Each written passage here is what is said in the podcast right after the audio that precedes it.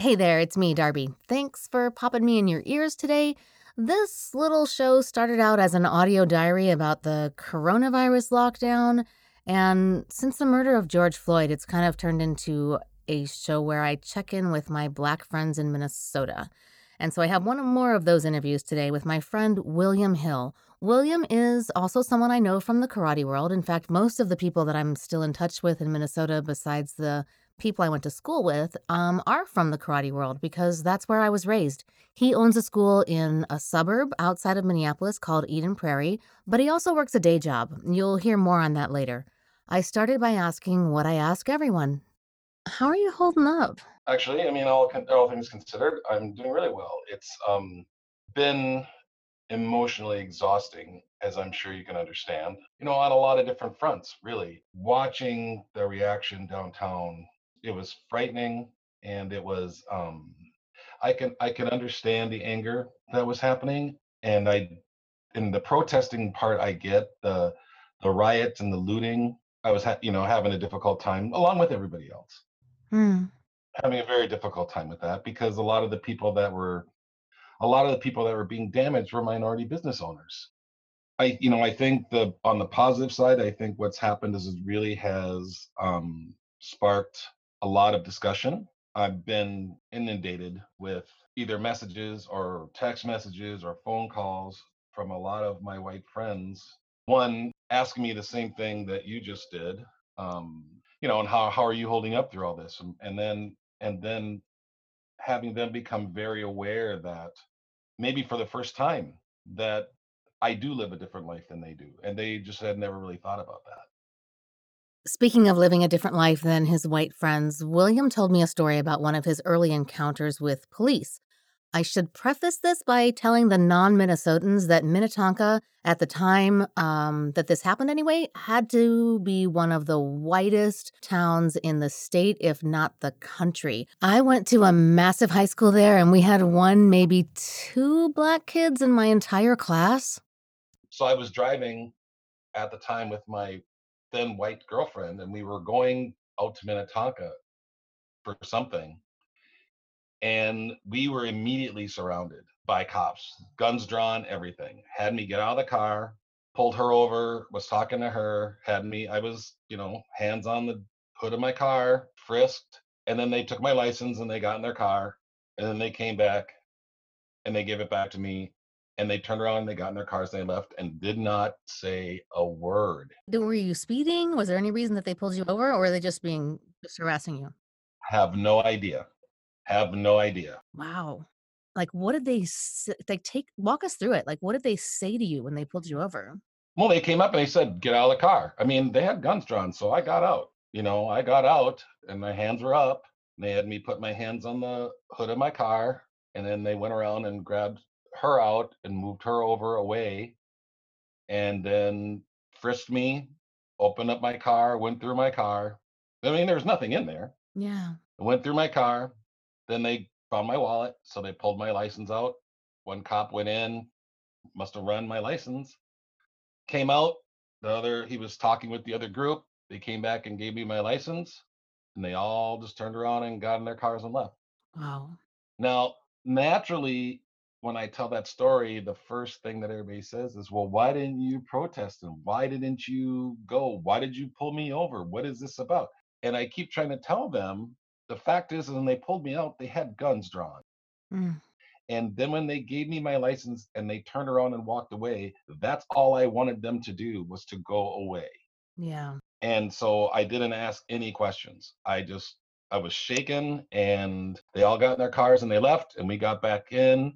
She was crying and she's like, I don't even understand what that was. And I said, Well, I, I do. But, you know, there wasn't anything illegal going on. Of course, driving while black can still be pretty scary. you know, uh, Brooklyn Center was and Brooklyn Park were put on lockdowns. And I have a really good friend down in Texas, and his mom, his dad had passed away. His mom was alone, and um, and he was real concerned about her. And I just said, you know, I'll I'll just drive over there because she lives by my mom, so I'll just drive over there and drive by her house and call you back and let you know that everything's okay. Well, as I was doing that, I, at the time I didn't realize that we had curfews and in uh, up here in these towns. I didn't know that. And so I'm calling him and I'm like, okay, there's nobody on the road. Everything is shut down. I've never seen this before. What's going on? But I ended up driving by his house and I drove by um, my mom's just in case and then came home and then realized that I was breaking the law because I was the one out on the curfew, breaking the curfew. Oh my God, thank God you didn't get pulled over. Well, so then that became funny because then I was telling a friend of mine that that's what I did, and we were both laughing about it. He goes, "Wow, at least this time, if they pulled you over, they would have not touched you." a little too sensitive. They were like, "Sir, can you please just? You're making our life really hard right now." Do you remember your parents giving you um, the talk? No, I was born in the South. So it was, uh, they didn't have to tell me anything because I was living amongst it, you know, as a child. So you kind of, you know, I mean, it's you grow up and you understand when you're in that kind of an environment, you understand very young the difference, and people don't have to explain that to you. I wanted to go back to all the texts that William had been receiving from people like me. Yeah, how do you feel about getting all those text messages? Because I'm I'm seeing I'm seeing um varying responses from I have, I have one friend who joked, he's like, "Is it like get a black friend on Facebook Day? Because I am getting so many friend requests from white people." Um Yes.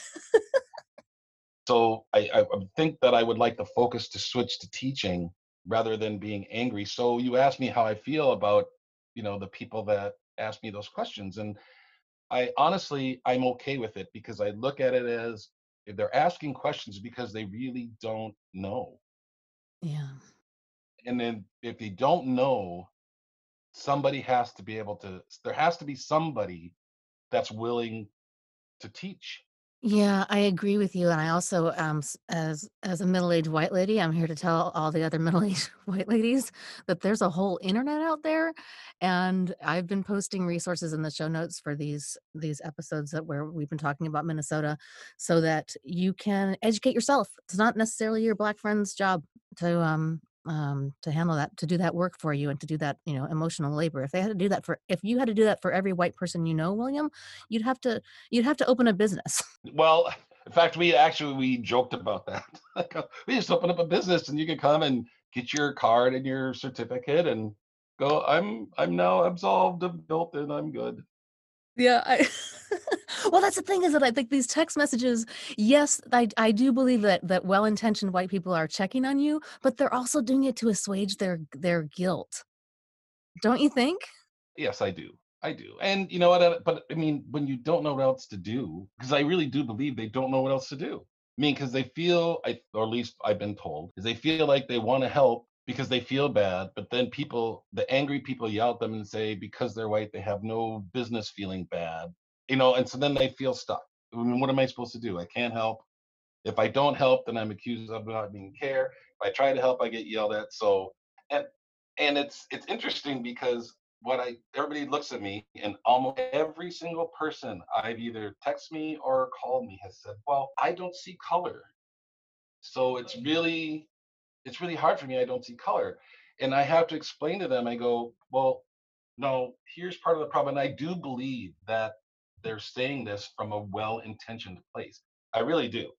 I do believe they really believe that because they've been told again these lessons they've been somebody's taught them that color should mean absolutely nothing but that's not what happens because that's not that's not reality they're walking down the street alone and they see a group of black teenage boys hanging out they absolutely see color right but then when they look at me they go well i don't see color and i go well why not because I am a black man.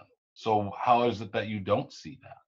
Or is being black in your mind something different and you don't see me as that something different?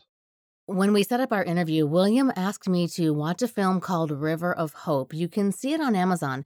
It's the true story of Mary Barnes Cabell, a former enslaved person who, along with her children, founded what would become West Virginia State University, one of the first black colleges ever. Now, we're going to spoil it, so skip ahead a few minutes if you don't want to be spoiled, but it is like history, so um I think usually you can't spoil true stories, but whatever. Um, but it's not so much the part about her founding the college that is so interesting. It's how she came into the land that eventually became the grounds of the school that is the interesting part. She inherited this land from her owner slash husband. Yeah, he fell in love with her, freed her, and eventually they actually got married and had children. So this guy wasn't um, a traditional owner of people in the way that we think of slave owners. He bought and saw and sold enslaved people as a commodity, just like soybeans or cattle. He didn't work them himself, he just traded them um, until he met Mary and fell in love with her and they got married. So, ugh, complicated it's super complicated and that's i mean and when you think about it down in that part of the country it it was it was there were stories like that all over the place where people internally were struggling with the fact that you know on one hand you can have you can own people but on the other hand you're actually in love with this person and you look at them as a human. And then but they're the same. And then you know and so i i was really taken aback with that movie just on that on that premise alone and then he was a southern sympathizer during the civil war so he wanted to help the confederates he wanted to do this because it was his business that was going to be threatened if they abolished slavery and that's all he cared about was his business. He wasn't caring about the human aspect of it he just cared about his business and then those northerners came and killed him for it and those northerners that killed him for it were white. Um, do you think she loved him like really loved him?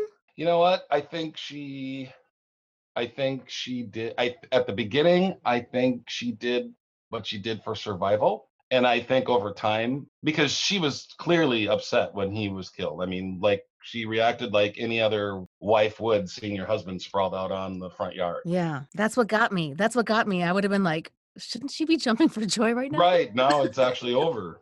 And I use that as a context just for the complexity of race relations in this country. And I think it's very easy for people to go, well, that's back in the 1800s. We've moved so far. Here we are, 2020. How are we still having this conversation? I think that people forget really how close we are to that still. Okay, well, I was born December of 1962. So 100 years before I was born, just 100 years before I was born, this country still had slaves. And so for people to go back and look at all the things that happened, you know, this past few weeks in Minneapolis, it can be very confusing. Especially, I mean, because what we're talking about now is not talking about the overt things that people are reacting to. We're talking about the underlying things that are there that I believe at some level everyone knows are there, but that's the stuff that we need to talk about. I mean, we can talk about and identify these overt acts, but it's that stuff that's the undercurrent that that we need to talk about because those overt acts are just the the they're the spark that has those 10 trillion undercurrent things that go on every day and then all of a sudden that one overt act happens and all those 10,000 things come flying out at once so I would say that for the majority of what you saw or what everybody in the world witnessed here in Minneapolis and then, you know, eventually pretty much all over the country, all over the world actually, was those 10,000 racist things that happen on a daily basis that people just live with. It's not overt, it's not, but it's there and you know it's there. And then finally, this one overt action happens. And then all of that stuff came blowing up like a volcano. Mm. So it's everything. I work in a school district during the day, and this is an absolutely true story. And this just happened literally mm, three weeks ago, four weeks ago, something like that. Okay. So um, these two white lady teachers were communicating during coronavirus and talking about distance learning, and the subject of race came up. And the one white lady messaged the other one and said, Well, on a good day, I call niggers porch monkeys and wait for their check. Now, she she did that as one white person to another. And so the the first thing that the teacher who received this message did was contact me and was very upset. And she's like, "Well, what why would I why would why would she think that I would be okay with that?" And I said, "Well, you're white. What else does she need? She's just making an assumption." Right? Now, I said, "Now here's the thing. She did that feeling very comfortable from what white woman to the other because she feels like that internally. She just assumes you do too. Otherwise, she wouldn't have sent that to you. So I think we can, without really having to get into this woman's head, I think we can probably think that that's a safe assumption. And I said, and the interesting thing is, if you were at an equity, if you were at an equity meeting in front of people, this same woman would be the one crying and saying how she loves her students and blah blah blah and we need to really have equity you know for everybody blah blah blah right? That's the public face that she would give even though she doesn't feel that way. And i explained to the other teacher i said so here's the thing. So when you see the black staff kind of roll their eyes when we go to equity meetings i'll explain to you why. The reason is is because if you've ever dealt with anything like that you can recognize it immediately. And if you're somebody who feels that way, but on inside, but then on the outside, you have to give a different persona for people, you can only keep that down so much. It starts to leak out in little things that you do, little things that you say. It does come out. There's no way to keep it buried. And if me as a person of color is sitting next to her and I see one little leak, I got her. I've pegged her. I know I know immediately where she stands. If I was the teacher who received it, I would actually reach out to her and go, "Why would you?" I would ask her that question. Why would you feel like I would be comfortable getting this? And how come? What is it about you that makes you feel this way? And I mean, that was an actual opportunity to dive in and really work with her. Did you hear that, white people? It's on us to call this shit out when other white people say and do racist shit. So back to the cops. Um, William is somebody I think of as very pro police. He's somebody who's gonna throw up a, a photo of a blue candle or something if a cop is killed. Like he is um, super supportive of police. And after hearing that scary story when the cops pulled him over as a young man, I wondered how he came around to being on Team Cop. Did you have those good feelings about them even when you were, um, you know, young and being pulled over with, with guns drawn? No, no, not at all. Not at all. Not at all. No, what I'm that's what I'm trying to say. See, I did that when I was a kid, just like everybody else does. It took me to get to know them, to go ride along with them and be a part of that experience. Now I look at all police differently because of that. Okay. Yeah. Yeah totally changed my outlook on them and everything. And um, and I, you know, when stuff like stuff like this happens, I reach out to them and I talk to them because you know, and I feel bad for them because they are all very good people. They're very good, solid people. I have very good experiences with the police. Mm. Um, for the most part. So I can give you like of all the interactions I've ever had with police, um, the bad ones, like the one in Minnetonka, like on that level, three percent of them, three or four percent. That's it. The rest have all been super positive and good. In fact, I have several friends that I care about very much that are all officers. And I've been more than welcome to hang out and be with them in their little circles.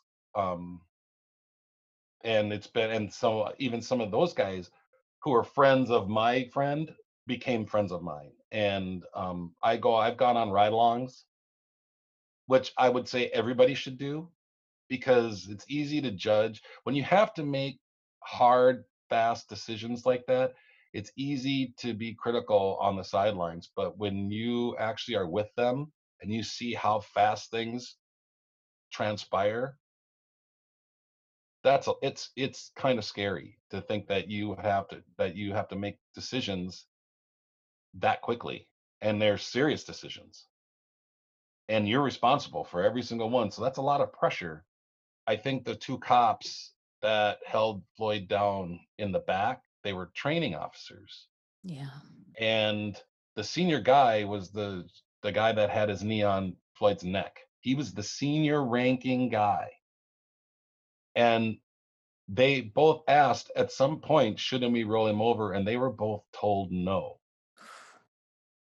I mean, they were in a no-win situation, Darbi. No matter what they were going to do, they were going to lose because they could have got up. Let's say, for example, they get up and they push him off, and Floyd Floyd lived. We don't have a news story now because it was really uh, an incident that doesn't really matter. He was there. He lives. He moves on. Whatever. But internally, the Minneapolis Police Department was going to handle that, and they both would have lost their jobs. Yeah, um, and I wonder if they had if they had saved Floyd's life and instead of going to their you know, superiors, they went to the news. If that I mean, they they would've you know, they then, yeah, maybe they're not cops anymore, but No, they're not cops anymore. They're not cops anymore, no matter what. Or they do what the police department tells them to do, which is against what the public wants them to do, and they lose their jobs, and now they're in jail. Yeah, well, I don't know. I just I oh, uh, this is the part that that I find so frustrating is that, you know, I keep hearing this, analogy that if you have 10 bad cops on a on a force of a 1,000, then suddenly you have a 1,000 bad cops because the 990 look the other way and don't and don't like uh, like that video in Buffalo, that one I did accidentally see, the one with the old guy, and that one cop tries to help him, and another cop actually pulled him away. I mean, what do you make of that? Everybody who looks at the video says it's wrong. What I'm saying is that, you know, we set we set up the military and the police and things of that nature in a very rigid system because of the nature of the job and because of the inherent risks that you're taking every time that you have to interact with somebody there's not a lot of room for discussion and it has to be that way in order for the people in you know in the military or in the police out there in order to provide safety and security for all the people it has to be that rigid so you you follow what you're told and you do that based on the fact that the person telling you is responsible and good. This guy was not. Yeah. he was not. He was a bad he was a bad cop and had a history of being a bad cop. Yeah. and so you know there was a lot of things that happened here. It was a it was a series of just absolute gaffes in the system that ultimately culminated in in George Floyd dying because that guy shouldn't have been a field training officer. He in fact should not have been out in the field probably anyway. Uh, a, a cop friend that um, he's not in town but he he watched the video and he said um, that he's that the look in that guy's eyes it wasn't necessarily that Floyd was a black man. He was just a piece of junk. He wasn't even a human. He dehumanized him. The force should have pulled him a long time ago and somebody probably knew that and they didn't do it. Yeah, Amy Klobuchar knew that and didn't do yeah. anything about it. didn't do it. So anyway there's so you know again that's again an, one of those 10,000 underlining things that happened inside the police force that could have absolutely avoided that whole thing. And so I think that's, you know, the people can riot about the overt actions, but I really think the discussion has to be those 10,000 daily things that people live with every day, that that's the discussion. And that only comes from education. I mean, that change is only going to come from education. And and so we have to just calm, turn the volume down on the anger and start to teach and not necessarily have to teach all the big lessons, but the the thousands of little ones because you're going to see be around friends that are going to do something or say something that are going to be racist. And it's not going to seem like that big of a deal but then that's when you call them out on it. And then and tell them that that's what it was. Yeah, I'm so proud of my dad. My dad had a friend from, I guess he's a high school friend who would send him, um, especially when Obama was in office, he would send him racist jokes. And my dad finally, you know, he would he would he ignored it for a little while, and then he finally responded and said, "Hey, man, I this is I I don't." I don't like this, and I don't want you to ever share this kind of stuff with me ever again. This is not, you know, it's not cool by me. And for him to stand up like that, I think was was hard, but that's what we all have to do And like this stops now. We have to all call this shit out. Period. Yep, and I think we're and in, in my lifetime, honestly, because the the dialogue has opened up so much, really for the first time I think I've ever seen it open up this much since I've been alive. I think we're in a much better place to really start that conversation of change. Yeah. So I asked this question of Sidner, and I'll ask you too. If it was your decision, if you were like God of the police, what changes would you make um, to hopefully prevent this from ever happening again? Well, in the best case scenario, I would probably try and mix up if you're having um, officers go in partners, I would probably try and mix the races up as much as I possibly could. I also would want to do a lot more training, like real honest training about um, race, and not that you, um, so that you, as a white woman, understand that if you pull me over and you approach me, even though you're probably the nicest in your rule follower and everything, that you understand that there is an inherent distrust because I that I have immediately with you. I think that you and it's not about you personally, it's about the uniform. And I think having a real understanding of that means that how you approach me and how you interact with me becomes a totally different that becomes a different thing. I mean, I mean it's, it's very general. I know it probably sounds oversimplified, but I mean, I'm a person just like just like if you approach me and you're in that blue uniform, I don't see you as a person. I just see the blue uniform. Do you know what I mean? And just like if if I'm working downtown and all I deal with is the worst sort of people, you can fall in the trap where everybody down there now starts looking like them. Everybody does. And I and I think that's a human thing. I don't I think we as humans can do that. I just think that we the discussion has to start on very small things and it's not going to seem like those small things have any change but it's those thousands of small things that create the big one and we got to talk about those small ones and then if we can if we can air those small things that happen all the time then we're i can almost promise you that we're going to avoid those big things because they won't happen Yeah, that's a really I think that's a good note to um to end on, William. Thank you.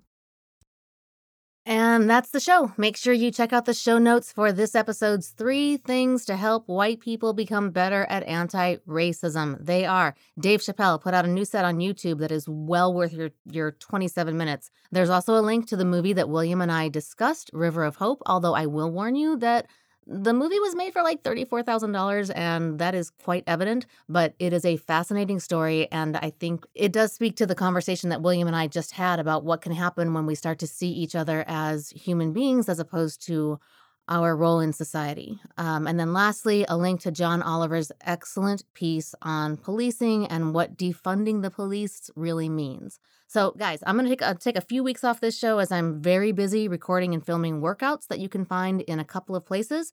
306090fitness.com. If you click on their streaming link, you will find a video and a couple of audio workouts that I have put out. I'm also going to be recording some meditations and some more like beginner level walking workouts. So keep an eye on that. And for the Americans, I have a bunch of rides that are about to drop in one of the fitness apps that I will announce as soon as I have a code for you. I will be able to get you two free weeks on the app and you can give it a shot, but wait to download it um, until I give you the code. Watch my social feeds for info on those two projects. So, goodbye for now. Take good care of each other, and I will be back in a few weeks.